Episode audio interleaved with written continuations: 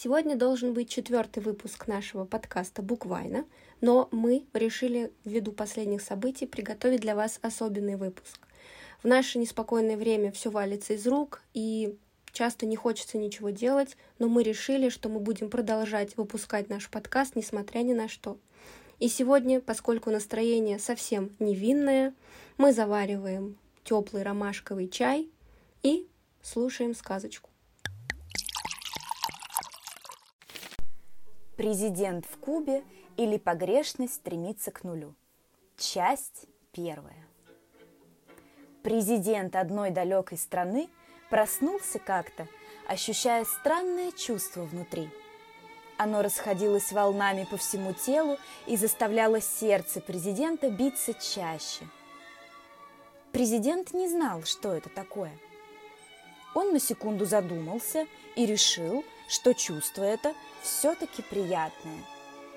Поэтому он ничего не стал предпринимать, а решил полностью ему отдаться.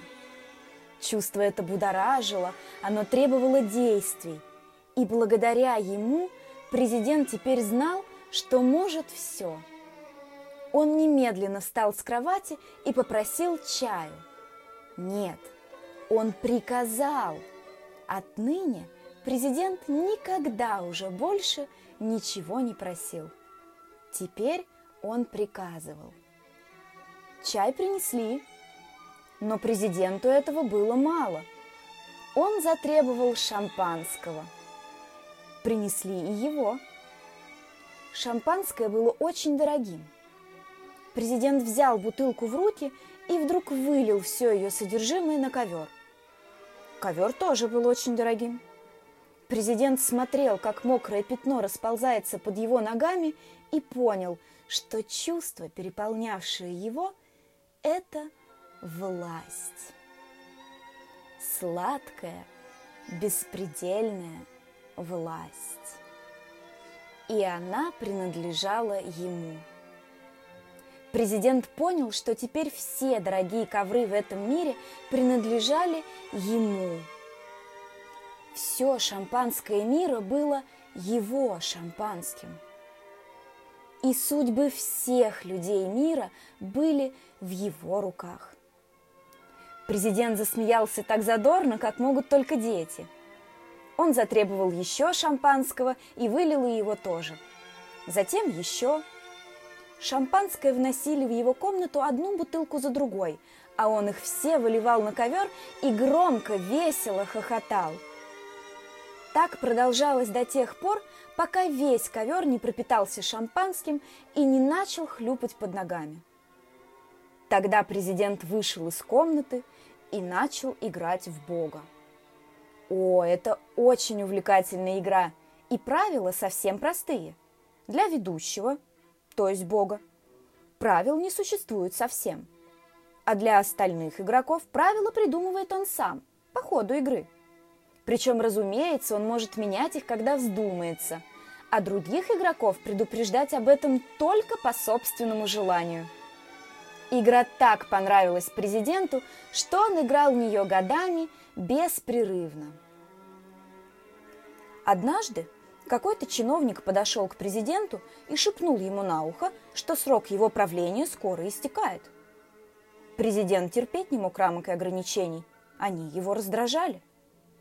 Поэтому, честно следуя правилам игры в Бога, он немедленно отменил для себя всякие сроки и спокойно продолжил упиваться властью. Или власть упивалась президентом, уже было трудно сказать. Все шло просто прекрасно. Президент хотел, президент получал. Президент не хотел, и это тут же переставало существовать. Шли годы, а президент все еще был на своем посту. В соседних странах правители успевали сменяться с завидной регулярностью. Неудачники, думал президент, проигрывают в Бога. Сроки правления президентов других держав на фоне его собственного срока казались вспышками падающих звезд в сравнении с вечностью Вселенной. Успел загадать желание. Президент сам придумал эту метафору и очень ею гордился – он вворачивал ее при каждом удобном случае. А по правилам игры в Бога любой случай может стать удобным, если тебе так хочется. И в ответ получал вежливые, но кисловатые улыбки чиновников. Ни с кем, кроме чиновников и избранного кружка элиты, президент никогда не общался. О состоянии своей страны президент узнавал следующим образом. Он приглашал в свой кабинет различных министров с отчетами. Министры входили туда робко, шаги их приглушали ковры – комнате стояло множество стульев, но всегда на один меньше, чем министров. Премьер-министр президента начинал играть в заранее заготовленный для этого золоченый бубен с рубинами. Туц, туц. А другие министры выстраивались в круг и должны были водить хороводы вокруг этих стульев. В какой-нибудь момент президент кивал премьер-министру, и звук бубна прерывался. Тогда другим министрам надлежало сесть на стулья – тот, кому стула не доставалось, мог покинуть кабинет президента до следующего вызова. В кабинете же убирали еще один стул, и снова звучал бубен. И так до тех пор, пока в кабинете не оставался всего один нервно трясущийся министр, за исключением, разумеется, премьер-министра, сидящий на единственном оставшемся стуле перед президентом. Президент просматривал его отчет – и если ему в этом отчете что-нибудь не нравилось, провинившегося министра секли, а затем изгоняли из поля зрения президента навсегда. Его место отдавали другому, который лучше понимал правила игры.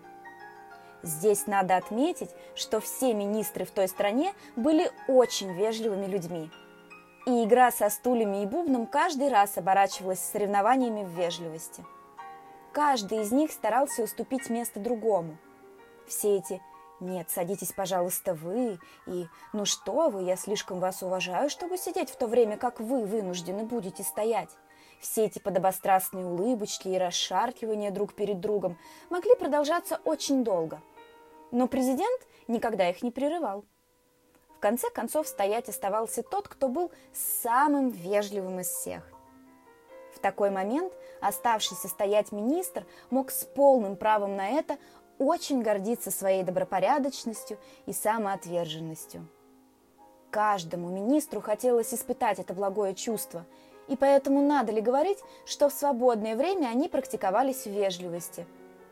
Все хотели почувствовать себя альтруистами. Да, той страной управляли замечательные, исключительнейшие люди.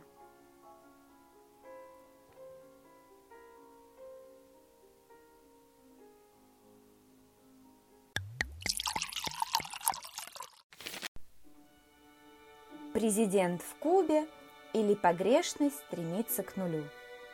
Часть вторая. Время шло, президент не менялся.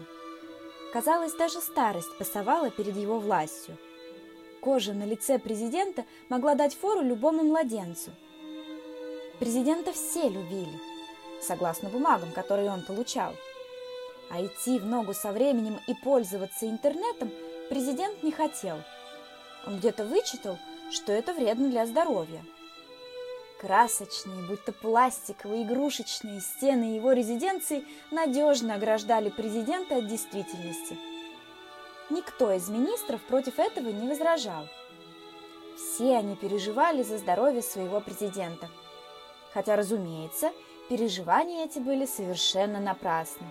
Ведь президент, добавок ко всему – был еще и здоров, как бык, и слыл самым сильным, самым быстрым, самым ловким и самым спортивным человеком в своей стране. Но вот однажды утром президент проснулся с новым чувством, на этот раз менее приятным. Ему было скучно. Он купил огромную яхту, затем еще одну, побольше. Собрал коллекцию старых раритетных машин – собрал коллекцию новых спортивных машин, а затем выстроил для себя еще несколько новых резиденций. Однако скука не только не проходила, но с каждым днем все больше разрасталась и заставляла президента страшно томиться. Президент начал коротать вечера в компании известнейших красавиц мира. Он обедал с мудрейшими лайфкоучами своего столетия. Он даже усложнил правила игры в бубен – Теперь министры должны были не просто ходить вокруг стульев, а еще и потешно пританцовывать при этом, прыгая с одной ноги на другую и размахивая руками на манер ветряных мельниц, пока не настанет время занять свой стул. А многие министры в той стране были так обременены грузом забот и переживаний за процветание народа и государства, что для них все эти упражнения были весьма затруднительны. Но все было напрасно. С каждым днем президента все больше одолевала невыносимая скука. Она буквально съедала его изнутри. Президент стал сам не свой. Он раздражался сильнее обычного – а в итоге и вовсе в его душе зародило свое зерно сильнейшая злоба. Президенту необходимо было кого-то наказать. Обычные министры, увы, уже не удовлетворяли этой прихоти президента. Необходимы были более глобальные меры. Президент чувствовал, что враг перед ним, что он его знает, но по каким-то немыслимым причинам никак не может рассмотреть его лицо. Тогда он углубился в книги по истории в надежде отыскать ответ там. Он уже было отчаялся, но вдруг ему на глаза попали заметки о некоем узурпаторе, который когда-то стремился поработить весь мир. Что-то шевельнулось в душе президента, и он продолжил о нем читать. Тот человек был одержим плохими, опасными идеями, идеями превосходства его народа над другими. Он стремился захватить целый мир – Президенту это очень не понравилось. Такие идеи необходимо искоренять. Президент дочитал историю этого узурпатора до конца и узнал, что в итоге тот был давно разбит и свергнут со своего пьедестала. Но президента это нисколько не смутило. Итак, враг был установлен. Оставалось только его найти. Президент созвал своих министров и задал очень простой, казалось бы, вопрос. Где враг? Министры, выстроенные перед президентом в ровные ряды, обеспокоенно переглядывались и обильно потели. Один из них начал было говорить, что ведь враг вроде бы умер, но под взглядом президента его речь вдруг прервалась, и, слабо пискнув, наглый министр поспешил скрыться в задних рядах, сопровождаемый сердитым шиканьем других, более расторопных министров. Президент дал им ровно один день на поиски решения данной проблемы. И ровно через день министры снова явились в резиденцию президента. Их провели на обширные территории за домом, где их ждал огромный бассейн, доверху наполненный национальным алкогольным напитком той страны. Напиток был прозрачный, очень крепкий и противный на вкус. В бассейне плавали кубики льда. Президент встречал их своей фирменной резиновой улыбкой. Начиналось официальное заседание министров – от них требовалось проплыть 100-метровку в этом бассейне, и тем из них, кому удавалось это сделать, и к тому же сохранить способность стоять на ногах, разрешалось говорить. Самых незадачливых министров дюжи охранники президента вылавливали при помощи специальных гигантских сачков вместе со сгустками рвоты, которые начинали скапливаться на поверхности бассейна уже после 15 минут заплывов. Через час усердного заседания на ногах оставалась жалкая кучка министров. Они икали и шатались из стороны в сторону. Им было дано ровно пять минут на совещание. Оставшиеся министры, издавая какие-то невнятные звуки, удалились на совет, на исходе которого тот из них, чья речь была наиболее членораздельной, назвал президенту государства, в котором, по их мнению, мог скрываться враг. Довольный президент немедленно направил туда все свои войска. Ему не терпелось стать героем.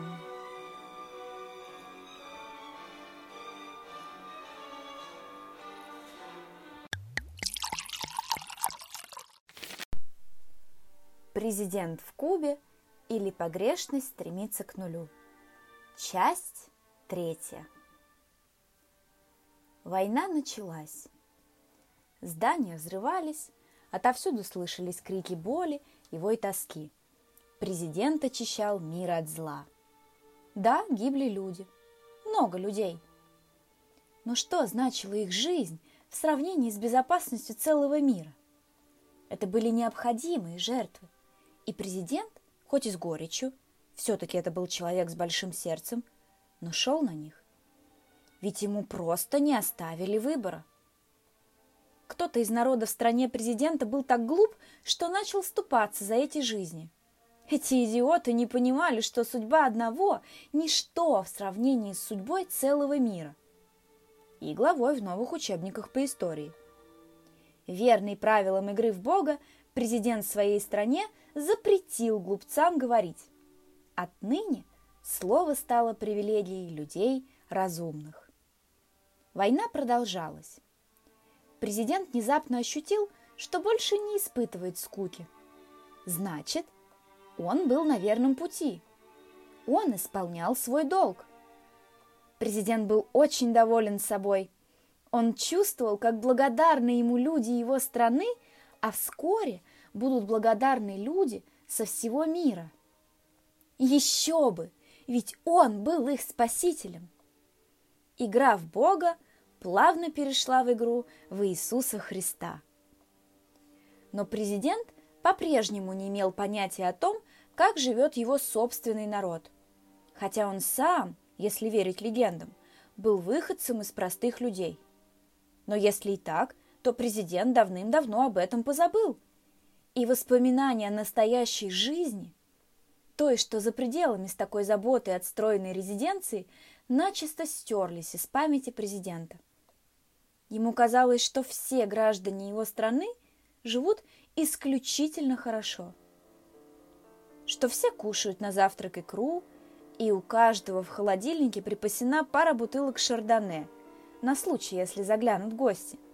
А по субботам все они отправляются в ресторан отведать омара. Ведь все это очень простые вещи, доступные каждому – Президенту было невдомек, что его народ берет в кредиты смартфоны и понятия не имеет даже, как пахнет икра. И вот как-то раз по пути в одну из загородных резиденций охранники президента отвлеклись на птичку. Засмотрелись в самый неподходящий момент. Вдруг кто-то открыл дверь лимузина. Странно. Если убрать бронированное стекло, мир выглядит как-то иначе –– успел подумать президент. Но чьи-то руки уже схватили его и вытащили на свет. Последовала неуклюжая возня, грохот выстрелов, затем удар и тишина. Президент очнулся в какой-то незнакомой комнате. В ней не было ни одного министра и ни одного ковра. Это была очень пустая комната. Вглядываясь в нее, президент вдруг обнаружил собственное отражение прямо посреди комнаты. Он протянул руку, но пальцы наткнулись на что-то твердое.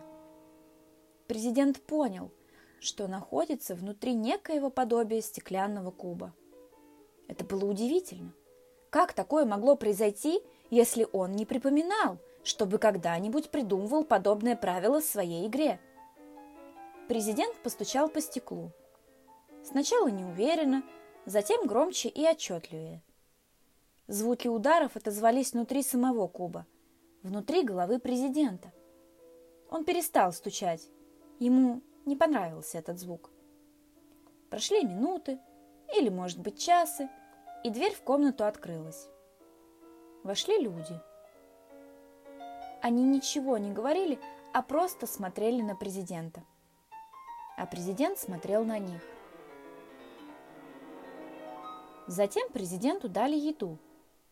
Это была не та еда, к которой он привык, а гораздо проще. Но это была неплохая еда, хоть и самая обычная. Президент был голоден и съел все. Ощущая приятное чувство сытости после этой незатейливой трапезы, президент вдруг понял, что проиграл в игре в Бога.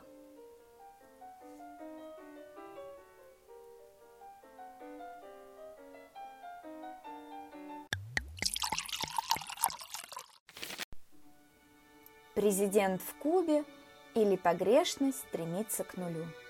Часть четвертая. Проигравший, низвергнутый властитель, дамы и господа, спешите, всего три дня в вашем городе. Хотите сказать ему все, что о нем думаете? вы сможете сделать это совершенно бесплатно, гласила вывеска. Стеклянный куб с президентом выволокли на площадь какого-то маленького города. Город был грязный и обшарпанный.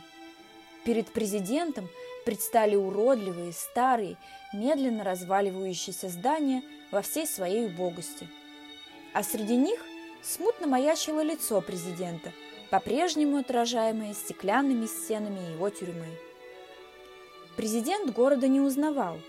Эта площадь не имела ничего общего с красочными, будто игрушечными стенами его резиденции. Ничего общего с его страной. Куда его привезли? Неужто на территории, порабощенной тем узурпатором из книг по истории? Нет, они говорили на его языке. Они называли это тоскливое серое место именем его страны. Он был дома, но дом был совсем не тот. Подходили люди, тыкали в него пальцем и что-то говорили. Что они говорят? – из их уст лилась страшная ненависть. Ненависть к президенту. Кто-то гнусно показывал средний палец, кто-то кидался грязью, и все без исключения смеялись. Но вот сквозь эту толпу протиснулась жалкого вида старушка. Она еле передвигала ногами, руки ее сильно тряслись. И вся она такая сухенькая, одетая в истрепанное пальто, казалась такой немощной и маленькой. Она доковыляла до куба с президентом, остановилась почти впритык, долго пристально всматривалась в его глаза и вдруг заплакала и посиневшими, почти мертвыми губами проговорила «Спасибо». Она была самой бедной из всей толпы. Ее ждала крохотная квартирка, единственным декором в которой служили обрамленные плесенью трещины по стенам. Ее также раз в неделю ждала общественная баня со скользкими полами, ведь в ее собственной квартире не было ванной. Ужин из самых дешевых макарон, что разваривается в кашу, и самой дешевой тушенки, которой ни за что не притронулся бы ваш породистый диванный песик. И эта старушка, одна из всей толпы, любила президента. Дома у нее был небольшой старенький телевизор – и она включала его каждый вечер. Потребовалось чуть больше года, чтобы стеклянный куб с президентом объехал всю его страну. Президент видел нескончаемую серость, грязь, разруху. Он видел молодые лица, перекошенные лютой ненавистью, и грустные морщинистые лица, шепчущие «Спасибо» и «Мы за тебя». Что при этом чувствовал президент? Да и чувствовал ли он вообще хоть что-то? Сложно сказать. Нашим скудным умам ни за что не проникнуть замыслы и чувства великих. Но одно мы можем сказать наверняка. Президент смотрел на все эти города и всех этих людей с одинаковым туповатым безразличием. Он послушно ел и никогда не произносил ни слова. Правда, кто-то говаривал, будто бы по ночам слышал, как из его тюрьмы доносились звуки, до странности напоминающие схлипы и что-то вроде стону, что ли, с таким, боже, срам-то какой, тоненьким присвистом. Но все это лишь росказни толпы, и мы за них не ручаемся. Что примечательно, через несколько месяцев стеклянных гастролей лицо президента начало расплываться.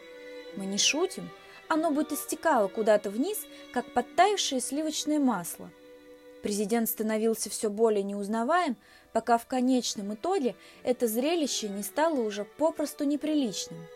Оказалось, его победа над старостью была подделкой. Оказалось, Бог был подделкой.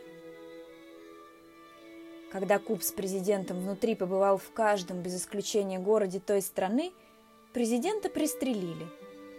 Мы не знаем, что он почувствовал. Что это, читатель, ты плачешь? Тебе жаль президента? Ну, дорогой читатель, не надо грустить. Это всего лишь сказка. Не бойся, ведь мы с тобой живем в мире, полном справедливости.